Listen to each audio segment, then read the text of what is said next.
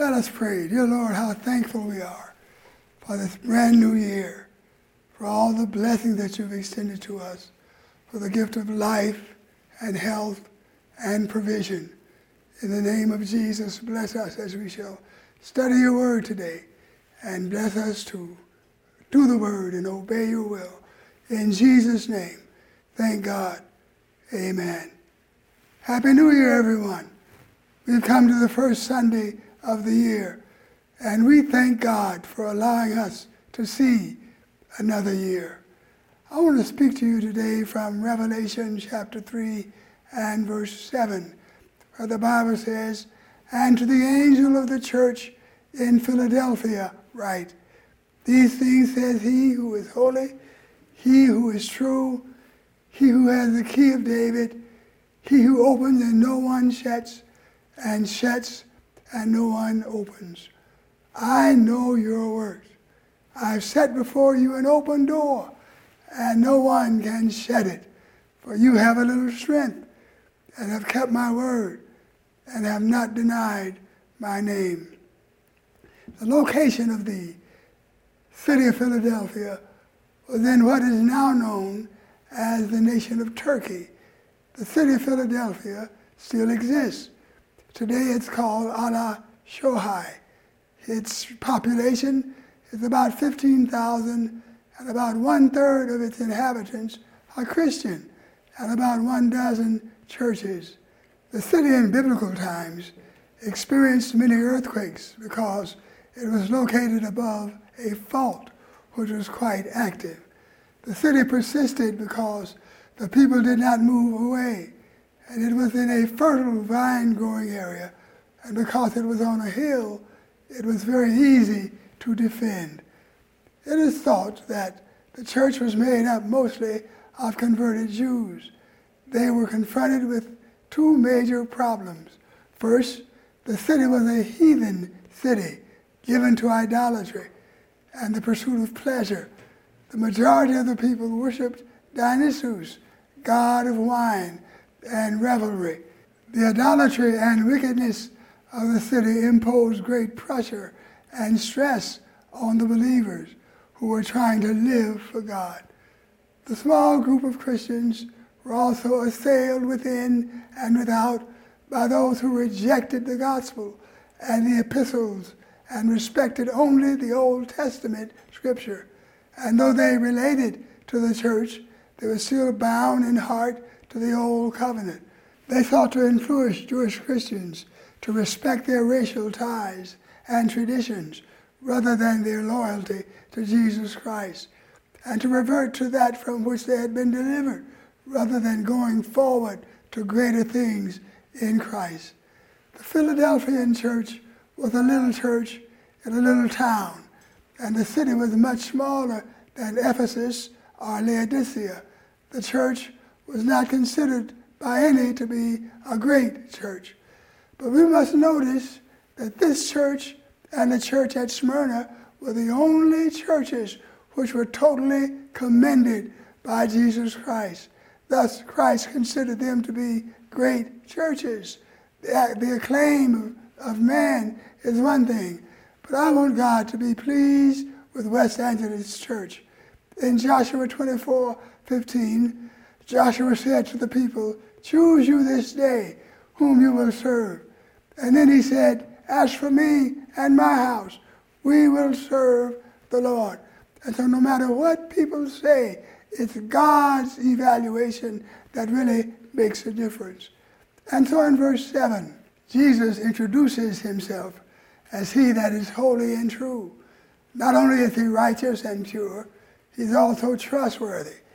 He wanted the Philadelphian church to know he was not like the false god Dionysus, who fostered immorality. He was holy and dependable. He also wanted them to know that when they stood for holiness and truth, they were standing with him, no matter how many people were on the other side. But he also introduced himself as he that hath the key of David, he that openeth, and no man shutteth, and shut it, and no man openeth. These words were also an exact quote of Isaiah 22 and 22. And in this verse, Isaiah speaks of Eliakim, who was to become the chief of the house of Hezekiah. The symbol of his authority was to be the key to the storehouse and the riches of King Hezekiah. And the key was called the key of David. But here, Jesus reveals that now it is he who has the key of David and the symbol of power. In Luke 1:32, the angel Gabriel announced that Jesus would receive the kingdom or the throne of David. So God the Son wrapped himself in human flesh and died for the sins of humanity. He arose from the dead and now rules over all creation. And Jesus said in Matthew 28 18, All power is given unto me in heaven and in earth. And he also said in Revelation 1 19, I am the first and the last. I am he that liveth and was dead, and behold, I am alive forevermore. Amen. And I have the keys of hell and death. Yes, he has the key of David. He opens and no man can close, and he closes and no man can open. People may try to restrict you. They might try to close you in, but they don't have the key. Jesus has the key. And let's stop to observe the church at Philadelphia and learn why it was that they were the recipients of these wonderful promises contained in this letter. In the first place, their works were good. When Jesus said, I know your works, he implied that their actions pleased him. Faith, if it has not works, is dead. And James 2:17 says, faith, if it has not works, is dead. There's a need for us to show God some good works, to really do something for him.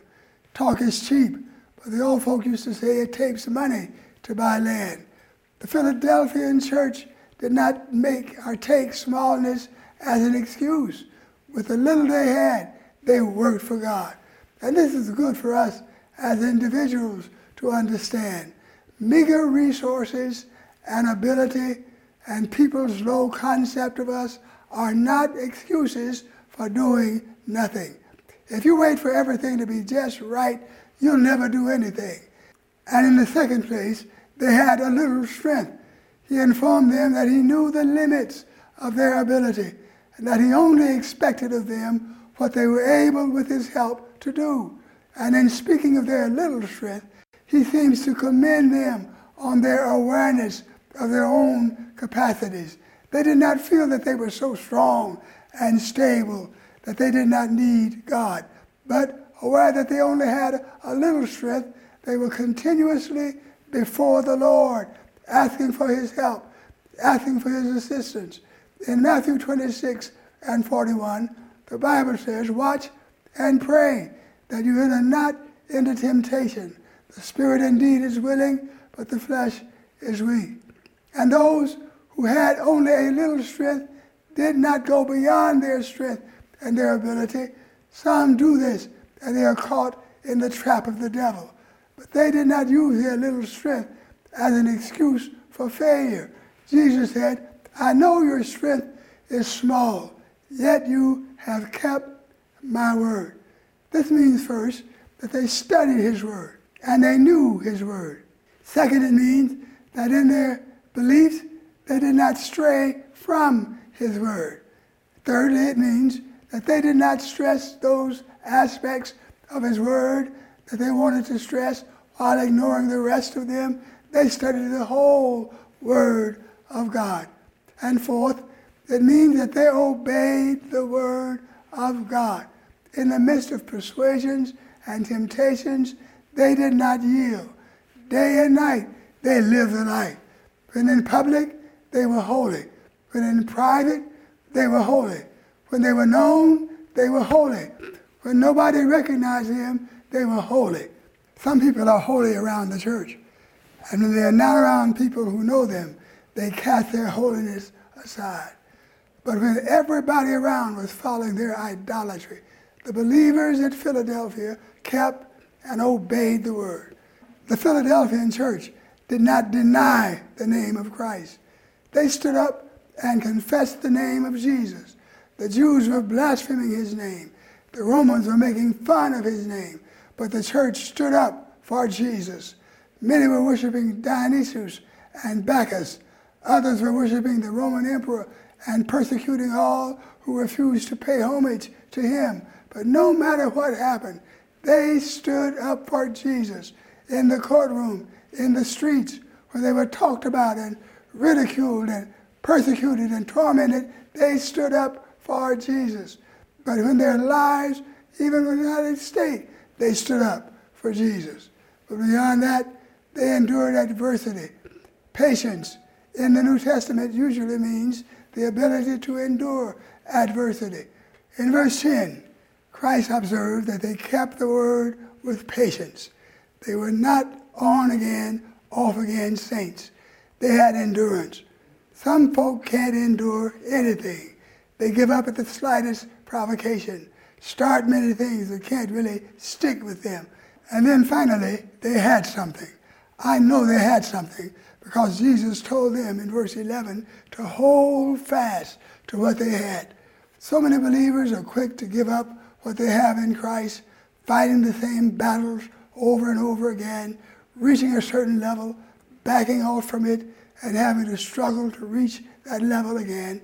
But whatever gains they made, Jesus encouraged them to hold on to them. People of God, hold on to what you have and try to get more of God's anointing. But after talking about the qualities of this church, let us discuss the blessing which Jesus promised to them. Let us start at the end of the letter and go back toward the beginning. Jesus said first, I will write upon him the name of God and the name of the city of God and my new name. This means that they would be full citizens of God's kingdom and that they would be entitled to all the rights and privileges of representatives of God. When you really become identified with the work of God and the program of God, then God becomes identified with you and your needs and your problems. And then, second, in verse 12, he promised them, I will make him a pillar in the temple of my God, and he shall go no more out. This means that he will be among the redeemed forever. And third, verse 11 lets us know each faithful believer in Philadelphia was promised a crown. Paul said in 2 Timothy 4 and 8, Henceforth there is laid up for me a crown of righteousness. And listen, because they bore their cross, they would receive a crown. I will cling to the old rugged cross and exchange it someday for a crown. And then, fourthly, he promised to keep them from the hour of temptation. 2 Peter 2 9, the Lord knows how to deliver the godly out of temptation. I see somebody in this audience today coming out of that trouble, out of that trial in the power of God. And then 1 Corinthians 10 and 13, there hath no temptation taken you, but such as is common to man. But God is faithful, who will not suffer you to be tempted above that you're able, but will with the temptation also make a way of escape that you may be able to bear it. Tell somebody you can bear it. Fifth, he promised to vindicate them before their enemies and to cause their enemies to respect them. At a certain point in my career, a certain brother said to me, We're going to keep you down for a while longer. And I responded that I was glad that it was God who determined how readily a person could rise. And a few years later, when he had a rather extreme loss in an election, I could not resist observing to him that he was the one who said he was going to keep me down. Be careful trying to keep somebody else down. You may find that you're being kept down yourself. God does not always destroy your enemies. Sometimes he keeps them around so that they can see your victory. He prepared a table before me in the presence of mine enemies. And so he said, and I set before you an open door. And this is for men today, for this passage is closed by the words, He that hath an ear, Let him hear what the Spirit says to the churches. And finally, Jesus says, Today I can open doors that no man can shut, and I can close doors that no man can open, and the door to peace and happiness cannot be opened by education. The door of salvation cannot be opened by wealth or by military might. The door to sanctification cannot be opened by immorality or sin, but child of God. He said, I know your works, for my eyes are in every place, beholding the evil and the good. And I know that you have just a little strength. Sometimes you were talked about and ridiculed. Men say that you're foolish and crazy, and it sometimes seems that life is just passing you by. Sometimes it seems that you are all alone in this cruel world. Your trials seem so painful. Your burdens are so heavy. Your way is so rough. And your temptations are so severe. I can understand because I was tempted at all points, just like you are, Jesus said, and yet without sin. But you kept my word. You held on. You've not denied my name. Child of God, don't get discouraged. Don't turn around. I've set before you an open door, a door of survival, a door of blessing, a door of faith, a door of strength. He said, I will strengthen thee. Yea, I will help thee. I will uphold thee with my victorious right hand. Listen, it's a door of power. You don't have to stumble along or be afraid. 2 Timothy 1 and 7 God has not given us a spirit of fear, but of power, of love, and of a sound mind. It's a door of prosperity. God is your sword and your shield. He'll give you grace and glory, and no good thing will he withhold from them that walk uprightly. The young lions lack and suffer hunger, but they that seek the Lord shall not want any good thing. It's a door of power. It's a door of companionship. It's a door of deliverance. It's a door of victory. Thanks be unto God who giveth us the victory. It's a door of opportunity. If you abide in me and my word abide in you, you shall ask what you will, and it shall be done unto you. Behold, I set before you an open door, and no man can shut it. We cannot see through the future. We cannot see through tear dimmed eyes. We can walk on by faith in God. Child of God, walk on. Hold on. Throughout the year 2021, God says, I set before you an open door. Walk through that door in Jesus' name. Amen. Clap your hands and give thanks and praise to God for His goodness and His grace. I see you in the future, and you look much better than you look right now. Say with me the prayer that every sinner must pray, and that having prayed it, he receives wonderful forgiveness for all of his sins. Dear Lord, I'm sorry for my sin. Please forgive me, dear Lord, for what I've done and what I have been. But I love you, dear Lord, because you can make me all that I must be. Thank you for giving your Son to die for my sins. Thank you that he arose from the dead. I accept Jesus Christ as my Lord and my Savior, and I give my life to thee. In Jesus' name, amen. Hallelujah. Thank you, Lord.